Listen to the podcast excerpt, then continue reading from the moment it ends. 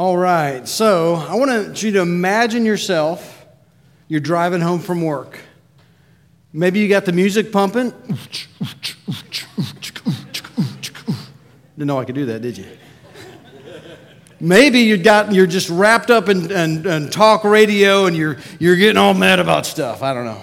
Maybe you're trying to get your pulse down from road rage that you've experienced. But as you're nearing your home, you begin to see a few familiar faces as you drive by. Maybe you wave, maybe you don't. Maybe you don't even make eye contact. And as you get to your house, you hit the garage door remote, the door comes up, you pull in, you hit the, you hit the button again, the door closes behind you, and you are home. You made it. You're at your casa, your castle, your crib, and the day is over. And while that sounds good, that life is a life that is disconnected from our neighbors, from the people that live all around us that God has placed us in the midst of. There's a world right outside our front doors that maybe you and I aren't engaged with. And let me just say this that might be the story for many of us. There may be some version that you have of that story. And while that might be the story that many of us have, it doesn't mean that that story is the right story, even if the majority of us do that. So, this series, what we've been talking about last week and this week and next week, is simply this How do we engage our neighbors? How do we become good neighbors? And ultimately, how do we love our neighbors? How do we do that? Uh, last week we talked about why we would do that, and Jesus made this profound statement. Uh, he affirmed it, and then he said it elsewhere in Scripture that we are to love our neighbor as ourself. Love our neighbors ourselves. And so, why we choose to love our neighbor is because Jesus said that was like the second greatest commandment is to love our neighbors like ourselves. And last week we said we needed that, and our neighbors need us to neighbor, and our, even the church needs us to represent Christ well and learn how to neighbor well. Today, what we want to talk about is how to neighbor. How to neighbor. You know, it was probably some years ago when people sat on the front porch and they were really connected to their neighbors. That was the common thing to do, and some of you probably remember those days.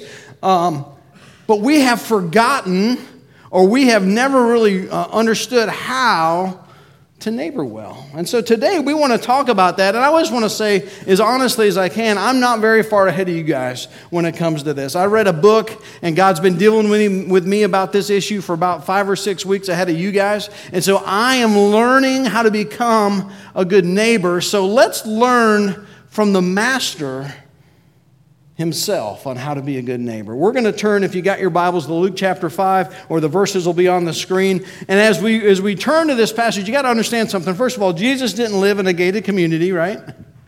In fact, Jesus never owned his own home at all. And so while we're going to learn from him, understand there are some differences in the text and the circumstances that we're going to look at in Jesus' life. But the principles for you and I to know how to neighbor well come right from the life of the Master himself. So let's learn how to neighbor. Uh, starting in Luke 5 27, it says this After this, Jesus went out and saw a tax collector by the name of Levi sitting at his tax booth. Follow me, Jesus said to him. And Levi got up, left everything, and followed him.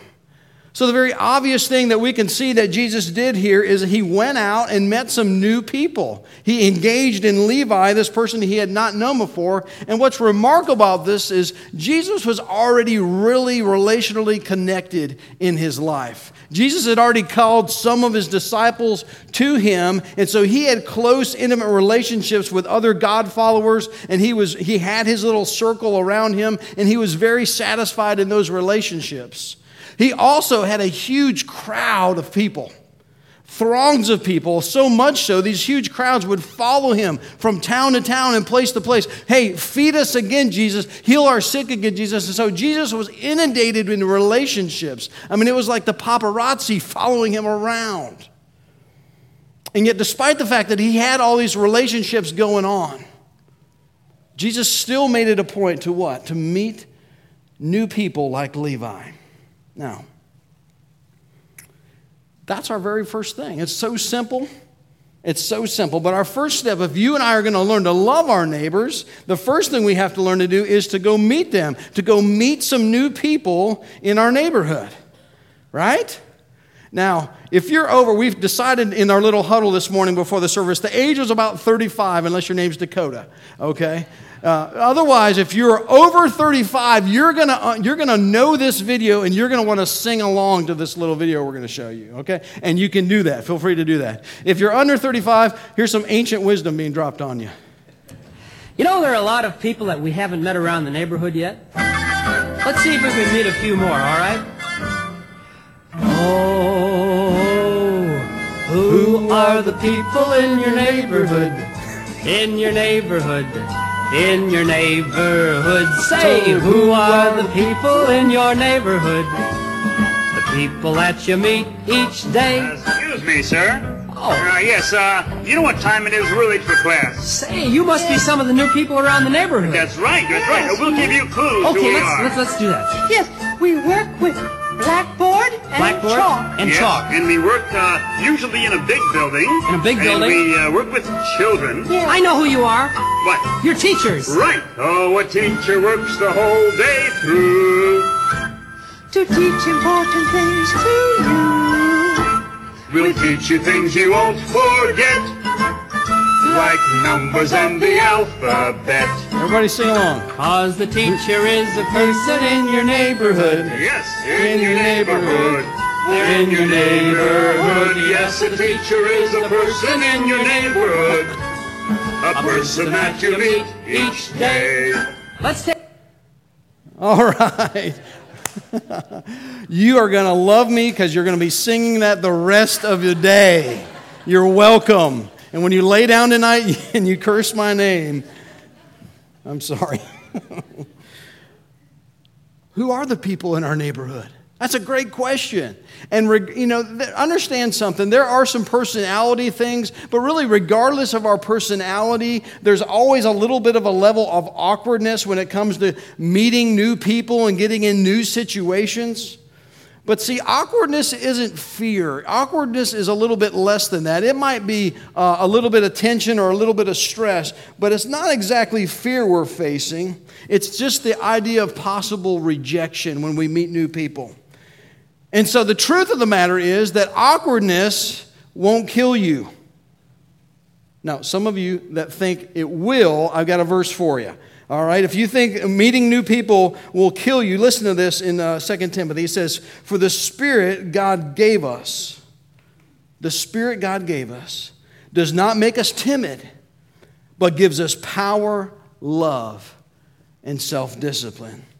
See, knowing that God is with us and knowing that God is in us, we can have the power and the love and the boldness and the self discipline to push through any kind of awkwardness we may feel as we're meeting new people, as we're getting out and meeting our neighbors, that God is more than enough, He's more than sufficient to push through and become a great neighbor and take that first step. Now, when we do that, it's helpful to have a tool. And this is something in the book we read, uh, getting ready for this. There's a tool that you can use to start identifying and start uh, keeping track of your neighbors. Because if you're new to this, you likely don't know all your neighbors. And so in the book that we read, it was called a block map. Okay? A block map. It's a simple tool. And basically, this is my block map. I know that's really small for some of y'all, but it's it's uh, nine blocks, three in a row, okay? And in the very middle is your house.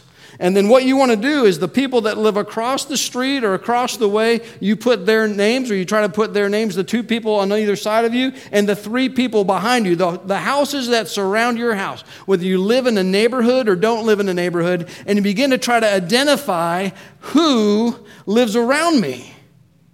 Now, I just want to confess something. I got, this is my block map. I got one first name wrong. Uh, I missed two kids, and I had three last names I didn't know. Okay? So I had some work here, but I, but I didn't do uh, as good as I could have. And so I'm learning my neighbors that way. This is a tool you're going to want to use that you can create and start keeping track of uh, who your neighbors are. Now, I had to sort of channel my inner nerd. And uh, I, you know, I, I, don't know if you noticed, I did this on graph paper. Um, and the, my, my blocks are pretty precise, I'm going to say. I used to be an engineer, in case you didn't know that. But that wasn't good enough. My inner nerd came out, and I printed off a Google map of my neighborhood. Yeah. And I've got a key down here with names and stuff, and I got street addresses, and I know what their bank accounts. No, I'm sorry, I don't know that. But I, I wasn't satisfied with the block map, so I was like, I want to know all my neighbors. And so I printed that thing out, and I'm working on that. But we need a tool to sort of figure out who do we know and who do we don't know? Who do we need to meet, and who have we already met? So let me just ask you who are the people in your neighborhood? You want me to quit singing, don't you? In your neighborhood. Can you fill out the names of your little block map? Can you do that? If you got blanks of people in the eight homes around you, then you and I have some work to do. We need to get busy meeting some of our neighbors. So let me challenge you to do that and start learning to love your neighbors. And as you and I do this, as we start meeting people, guess what happens? Those, those strangers that live right near us, they become acquaintances. It changes. And suddenly, when you're driving in the neighborhood or you're driving near your home, you, don't not make eye contact with them. You wave and you know their name and you ask how their kid's doing. And you go from a stranger to an acquaintance. And God begins the process of building a relationship in their lives. And you'll have no clue where this is going. You'll have no clue what God wants to do with it. What we're going to do, though, is being obedient to the very first step of this whole being a neighbor thing and just jumping out there and taking the lead. The next step is the continuation of the passage from uh, Luke chapter 5. So not only did Jesus meet Levi, check out what happens next in the passage. It says this. It says, Then Levi held a great banquet for Jesus at his house. And a large crowd of tax collectors and others were eating with them. But the Pharisees and the teachers of the law who belonged to their sect complained to his disciples, Why do you eat and drink with tax collectors and sinners? Jesus answered them, It is not the healthy who need a doctor, but the sick. I have not come to call the righteous, but sinners to repentance. Now, so what was Jesus doing when we saw him in the first scene? He was meeting new people, he was meeting Levi, Levi. But in this scene, he's doing something even more than that. He's actually hanging out with new people. He's hanging out with new people, right? And let's just be honest, this wasn't a Sprite and Cheetos kind of party. That's not what they were serving there. We'll say, well, how do you know that? Why do you know that there was more? Why do you know that there was some maybe some rough characters or some questionable activity going on? Because Jesus caught heck for going to this party, right? Why else would he be getting criticized by the religious leaders of his day if he was at a uppity uppity kind of party? He wasn't at an uppity uppity kind of party. He was at a down in the dirt kind of party. Are you with me? Maybe you're with me. You're like, oh, where's you going with this?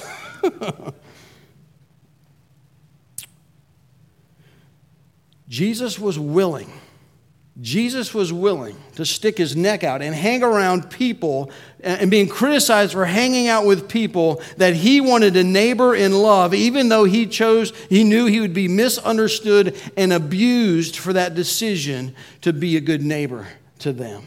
He was willing to do that and hang around people that weren't just like him. He was hanging out with new people that wasn't just like uh, him and his disciples. In fact, that's what we've got to do if we're going to be good neighbors. We've got to be willing to hang out with people that are not just like us. We've got to be willing to hang out with people that are not just in our church crowd. We've got to be willing to hang out with people that may not do, think, and say the same things that you do. Maybe that's why we see Jesus several different times in the New Testament hanging out at a party because he knew the power of a party. Now, let me make something clear. I'm not saying that if you go to a, a certain kind of party that you need to engage in the activities of that party. Can I get an amen on that? Okay, now you're with me. But what I am saying is that you may need to put yourself in a situation and still keep the character of Christ and yet represent Christ to people that would otherwise not see him. And that's what Jesus was doing when he was hanging out with these new people, when he was hanging out with the tax collectors and these other people that the religious people refused to be around. He was willing to do that because they were exactly the people that he came for. That's why he came. Let me just ask you something. Has your character ever been questioned because of the kind of people that you hung around, because of your convictions for Jesus Christ? Have you ever been questioned for hanging around the wrong crowd because you were doing the right thing and you were questioned by religious people or church people or certainly spiritual people that wanted to condemn you for hanging around the people that God wanted you to hang around? And if you have, that'd be a badge of honor. Jesus was. And he was willing to take that abuse. He was willing to take that abuse and take this second step of being a neighbor and hanging out with people that everyone else ignored.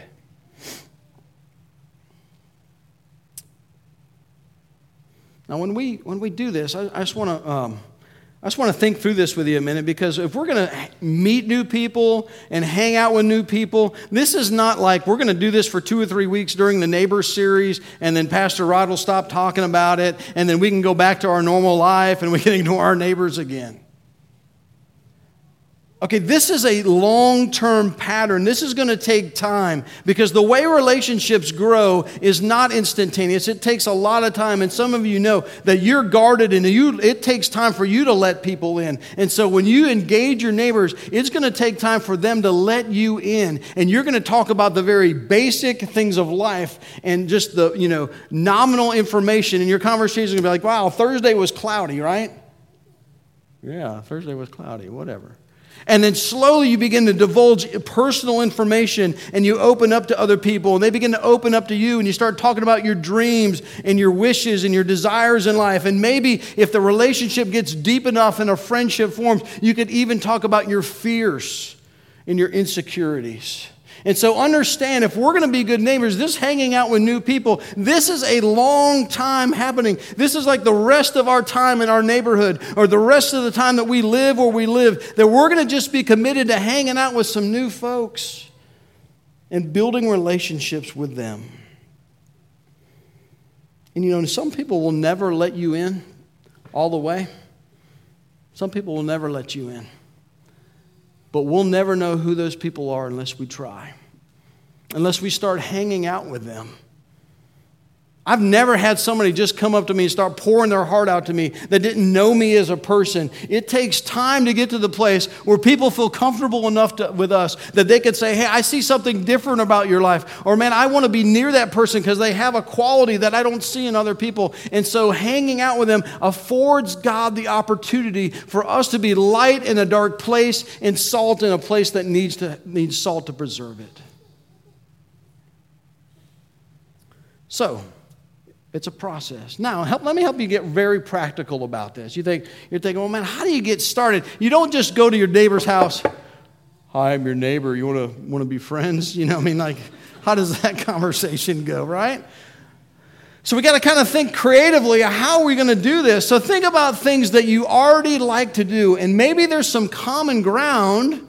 If you like to hunt and they like to hunt, what could you do? You go hunt together. If you like to crochet and the big burly guy next door likes to crochet, you crochet together. All right. And you begin to find some common ground and do some things you were already going to do, but do them with your neighbor. neighbor. Yeah, you got it. Other things that we can do is um, uh, this was a good one for me. He says, instead of playing in the backyard, start playing with your family in your front yard. Why is it that we go to the backyard and isolate ourselves from people when if we played in the front yard, maybe we'll connect with some other people that are nearby? I thought that was a great piece of advice. Real practically, you can take walks. You can take walks through your neighborhood and meet people. Your dog will love you for it. All right? Um, you could bake goods and take them to your neighbors and just say, Hey, I wanted to give you this This is a good neighbor, as an act of kindness. I wanted to do this for you. And you break the ice by just doing some things like that. I'll tell you another one, and I believe in this, is throw a block party. Throw a block party in your neighborhood. Okay, what does that look like? That doesn't mean you have to do anything. You invite one neighbor to host it, and you get some other people to help bring some food, and uh, you throw some games together, and some people lead games. You can. We have jumpies, inflatable houses here at the church. You can borrow those and bring them back, of course, but you can use those, and you can attract a bunch of little kids that want to jump on the jumpy, and you can throw a block party in your neighborhood, and together you can begin to connect with other neighbors doing something simple like that. Our church really that was our bread and butter when we got going is we just threw block parties and had fun hanging out with people and we enjoyed meeting new people and we got involved in each other's lives. And it was so simple. And now sometimes i wonder why do we make it so hard when we just need to uh, find a way to hang out and really, what your neighborhood needs is he doesn't need you to do it all. What we really need to just be instigators, just be the one to get the ball rolling and begin this hanging out with, with each other thing.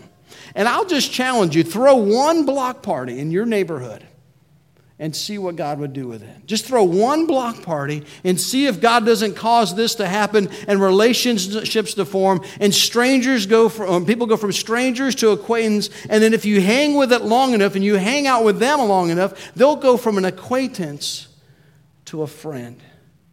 Isn't that what we really want when the day's over? When this whole series, if we're going to love our neighbors, that we would just be friends with the people around us. So that's step two, and how God wants us to become neighbors. Now, you know the term person of peace? The, in the Bible, when Jesus sent out the disciples two by two and he asked them to go to different towns and proclaim the good news, he sent them out and he said, Find a person of peace. Find one home that you could kind of set up as your home base and you can live there and eat there and stay there until you're done in that town. And he says, That's a person of peace. You said, You need to find that home when you move into a new town. Guys, can I, can I encourage you as we begin to hang out with people? Let's say you throw a block party. Let's say you're crocheting with your burly friend next door. Ask yourself, is this a person that I could call a person of peace? Someone that's open to a relationship, who's open to spending time with me, that maybe God will use as an entry point to the rest of the neighborhood. That's what God meant by person of peace. It doesn't mean the person we're most comfortable with. It doesn't mean the ones that are already Christians and are safe. It means the people that God has put in your lap that just seem to want to be drawn to you, and, and there's a connection there, and that if you spend a little time, you could end up being friends with them. You and I, if we're going to get this neighbor thing right, we've got to identify who those people of peace are. And we need to, we need to engage them in relationship and spend time with them.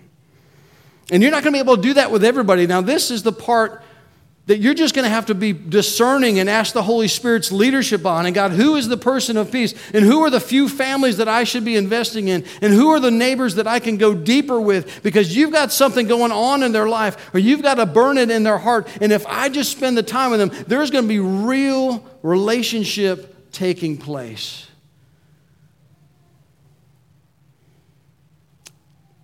And the more we focus on those few, the more wise our investment is, and the more God can use it. Because what God's not calling us to do is to go a mile wide and an inch deep in our neighborhoods. He's, he's got certain people in your neighborhoods that He wants you guys to, to love in a way that is really tangible and real and beyond the superficial. So I said it this way it's the principle of focus, and we need to be friendly with everybody, but make friends with a few. If we're going to be good neighbors, we need to be friendly with everybody and open to everybody, but really seek to become friends with the few people God's got in store for us to go deep with in that neighborhood.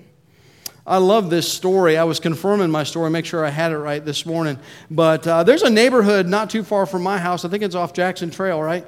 And uh, this has been cool. It's been over this uh, really several years. But I met Brian and Joanna Matheson some years ago, and they, they came to our church and got involved in our church. They've since moved to Royston. Um, but they are neighbors with, uh, with you guys, with Todd and Erica Thomas right down front here. And uh, they were buddies and they had relationship and they were close to each other. So when Brian and Joanna got excited about what God was doing in their life and excited about Crossroads, guess who started showing up at Crossroads? Todd and Erica and their whole family, and they've been uh, a part of our church family for years and years. And not long after that, I think these guys invited Hank and Patty in the back here, and Hank and Patty started coming to Crossroads, and they were getting involved, and their family was getting involved, and they began uh, to be a part of our family here because of the close relationship network that had taken place in the neighborhood. And then more recently, Adam and Sarah Dutton, right there next to the, the Rossers, they've found a church home here at Crossroads, and they're uh, seeing God work in their life. And I can't tell you all the ways God has impacted these four families because they were good neighbors to each other. And I think about how simple that is. And yet, how powerful, powerfully God has used that simple principle that if you're just friends with your neighbors and your heart comes alive with the gospel of Jesus Christ and it burns a fire that spreads to your neighbors around you. Isn't that good? Man, I praise God for how He's been at work in that neighborhood. It's awesome to see.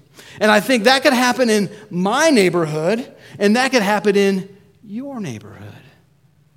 Man, that's what I want to see, and I know that's what you want to see too. Now, this whole series was really based on the story of, of the uh, Good Samaritan because Jesus was asked, uh, what, What's the most important thing? And the man said, Love the Lord your God with all your heart, soul, and mind, and love your neighbor as yourself. And then he wanted to justify himself. And he said, Well, who is my neighbor, Jesus? And Jesus told the story of the Good Samaritan to illustrate who is our good neighbor. And he told the story of a man being beaten and robbed and left for dead on the road. And the priest walks by and does nothing.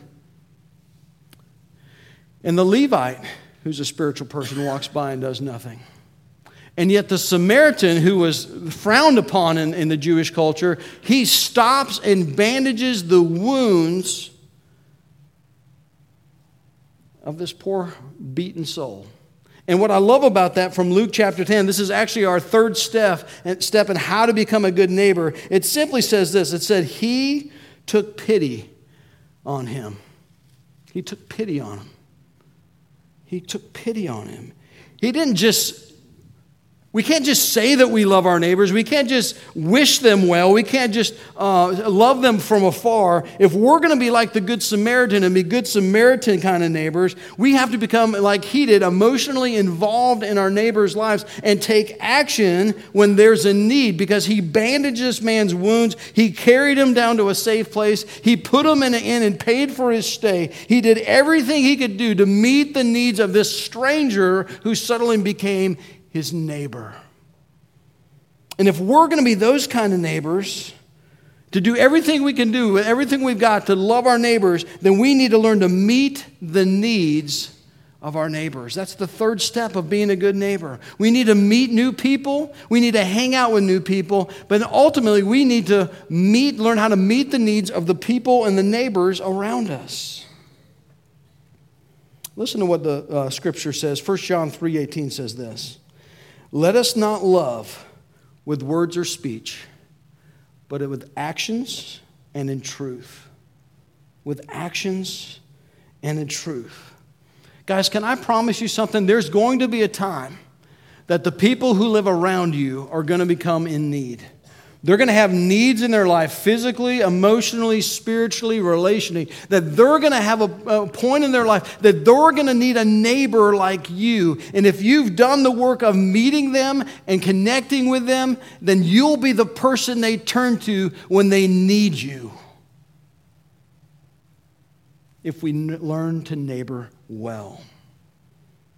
And if you're friends with them, Man, we can offer them the hope beyond all hope. We can offer them the one thing that endures through any situation. You may not be able to fix their situation, but if you're friends with them, you can point them to the one who can help them endure any situation, the living God, and his name is Jesus himself. That we can point him to the one that brings hope in a hopeless situation, peace when there is none, and life abundant even in the midst of tragedy and sorrow. We can point them to Jesus Christ. We get to point them to the best neighbor of all. Think about it. Jesus is the best neighbor for our neighbors. And if we love them, we'll point them to him because he loves your neighbor and he loves my neighbor. He does. He's already at work in your neighborhood. He's already at work in my neighborhood. He's already stirring the hearts of people that live around you, like He's stirring the hearts of the people that live around me. And if we'll commit ourselves to loving our neighbors as we love ourselves, God will use you to point people to Himself. So that's it, guys. That's the how to love your neighbor. You meet them, you hang with them, and you meet their needs. So now that we know how, the question is simply this Will we? Will we neighbor our neighbors? Will we meet our neighbors? Will we love our neighbors as Jesus intended? I've got a couple challenges for us as we wrestle that to the ground. And the first is simply this you may not think it's connected, but your neighbors know you on social media. And we said last week we want to invite 10,000 people to Crossroads on Easter. That's a big number, right? And the way we're going to do that is through social media. And so you need to like our Crossroads page. You need to share the post we have about Easter. We've got a banner hanging over there by the, the counters on the way out. Take a picture of that or a selfie with that and post it to your uh, Facebook page or your Twitter page or Twitter thing or your Instagram, whatever that's called. And let people know that they're not only welcome here, they are wanted here. Let them know that you love them and you want to come worship with you on Easter Sunday, okay? And you can uh, let them know through social media. I want to challenge some of you guys, or actually all of you, to fill out a block map and begin the process of identifying who you know and who you don't know and who you can begin to spend time with. And I also want to challenge you, if you will take the challenge, is find one way to spend a couple hours with one of your neighbors in the next two weeks to hang out with a neighbor in the next two weeks. Make a point to make an appointment with them or go see them or do something in common with them. And that's it, guys. That's all the challenge I've got for us. It, it's really simple stuff. It's just a question if we have the will to do it. My prayer is that I will learn, and my family will learn, and my church family will learn how to be great neighbors to our neighbors. Now, if you're here this morning and you don't know what it means to have a relationship with God, maybe, maybe your uh, neighbors invited you to come here and this is all kind of new to you, and you're not sure you know what it means to have a relationship with Christ, then let me tell you that's no accident that you're here this morning. That God's got you here for a very specific purpose because He wants to have a relationship with you. In fact, that's why He created you, to know what it means to have a relationship with Him that is so satisfying, fulfilling, that nothing else can be. And yet, the one thing that keeps you from that relationship, it's called sin. It's in that passage that we read when Jesus said, I didn't come for the righteous, but I came for the sinner. It's that sickness in all of us that we're selfish, that we, uh, we want what we want when we want it, and that we are in our very nature rebellious to God. And because that's who we are at the very core of our being, that alienates us from a holy and loving God. And yet, when Jesus Christ came, He came to remove that sickness and to remove that sin so that you and I can have a relationship with God. He's the best neighbor because He loves you before you do anything for Him. He loves you whether you ever turn to Him or not. But He loves you so that you would turn to Him, so that He could heal your sickness, so He could forgive your sin, and He could give you new life. That is why Jesus Christ came. And my question as we close is Will you respond to that offer today? His offer is open to you. It doesn't matter where you've been or what you're going through now. Jesus wants a relationship with you and is willing to forgive you if you'll simply ask Him to do so, to turn from your sin and self and turn to Jesus Christ as the healer in your life. Will you pray with me this morning? God in heaven, I thank you that you didn't come to call the righteous but sinners. Because every single one of us, God, are not righteous in your sight. We are broken and sick in your sight. And yet, through your Son, Jesus Christ, because you loved us so much, you are willing for Him to take our sickness. You were willing for Him to take our sin and our shame and even our condemnation that we might be given life and forgiveness. God, when I think about the reality of that, I think that is the best offer I have ever heard. You mean God doesn't need me to clean up my act first? No. You mean I don't need to know a bunch of Bible verses before I, I do this? No, you don't. You mean I can just come empty and broken without anything to offer God and call on Him to have mercy and to forgive me even though I don't deserve it? Yes. That is how great our God is. And if that's the desire of your heart this morning, if you will simply call out to God and say, God, I'm sick. This disease of selfishness and sin is in me. And I need to be healed. I'm ready to be healed. I'm turning from my sin and I'm turning to Jesus to forgive me and to heal me and to make all things new. As we keep praying, if that's the desire of your heart, if that was your prayer this morning to the God who loves you, raise your hand and declare to Him, God has healed me this morning. I was sick, and yet now I am healed by the precious sacrifice of Jesus Christ. God, we praise you. We praise you for being that kind of healer. And Father, for all of us, teach us what it means to be a good neighbor. It's so simple, yet, God, it's going to take a significant investment on our part, God, to love our neighbors like you have loved us. God, like we love ourselves. So, God, I pray you burn this conviction deep that this isn't a three week series and we go back to life as normal. God, I pray you change the way we live and think in our neighborhoods and in our homes so we think differently about the people around us, that we love them with the love that you have for us, and we'd be willing to be scorned and mocked to hang around people that may not look like us because it's worth it, because they're worth it, because you love them like you love us. God, that's our prayer in Jesus' name. Amen.